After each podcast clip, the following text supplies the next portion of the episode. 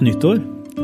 Vår serie om navn og betegnelser på Jesus i Bibelen er egentlig over.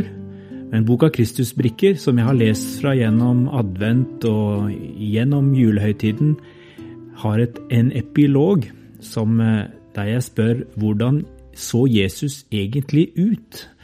Og der tar jeg utgangspunkt i det bildet som pryder boka.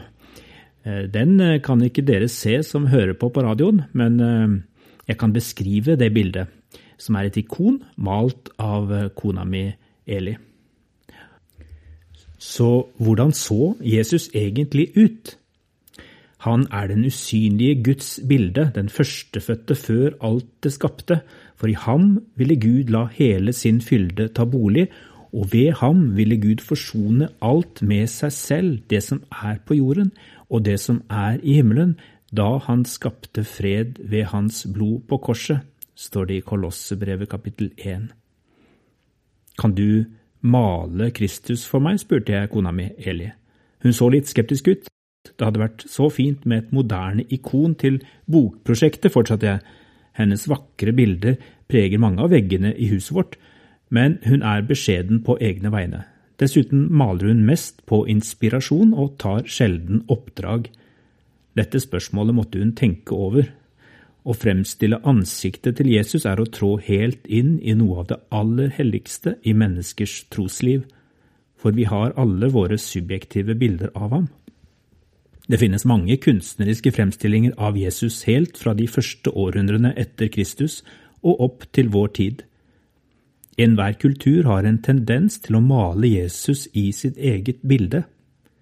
Eksempelvis kan han i nordeuropeisk og amerikansk sammenheng gjerne fremstilles med lys hud og blå øyne. Kanskje er det et talende uttrykk for selve inkarnasjonen, at Gud er blitt et menneske som vi alle kan identifisere oss med. Eli lot seg inspirere av ikonet som kalles Kristus pantokrator, den oppstandende allherskeren som styrer hele universet. Dette ikonet henger i Katarina-klosteret ved foten av Sinai-fjellet i Egypt. Ikonet er et av de eldste og mest kjente bevarte ikoner laget en gang på 500-tallet.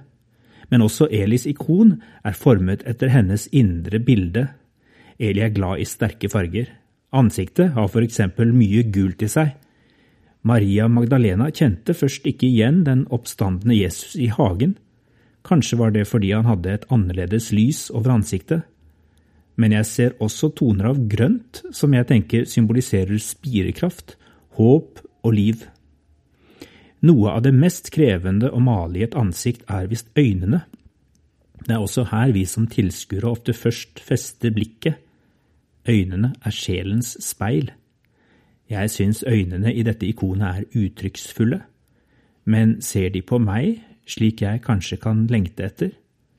Jeg opplever at øynene på sett og vis er innadvendte. Det er som om Kristus har falt i egne tanker. Han har hele universet for sitt indre blikk.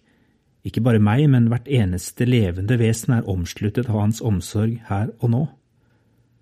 Resten av kroppen er ikke med i dette ikonet. Kanskje er det derfor Eli har plassert spor etter sårmerker på halsen, en allusjon til de korsmerkede hendene, føttene og såret i siden. Og i bakgrunnen blandes den samme lidelsens og kjærlighetens farge med henholdsvis svart, som symboliserer død, og blått, som i ikontradisjonen står for hellighet, kongemakt og guddommelighet. Også den oppstandende Jesus bærer lidelsen på sin kropp, som en påminnelse om at ingen seier var mulig uten hans død for vår skyld. Med mine ord har jeg nå gitt min begrensede, kanskje til og med begrensende tolkning av ikonet. Kunstneren kan ha tenkt annerledes selv. Ord kan bidra til å åpne et bilde, eller de kan lukke det. Slik er det også med de andre ordene i denne boka. Med dine øyne og dine erfaringer ser du kanskje andre sider av Jesus enn jeg gjør. Ta deg gjerne litt tid foran ikonet i stille ettertanke og be Jesus om å åpenbare seg for deg der du er.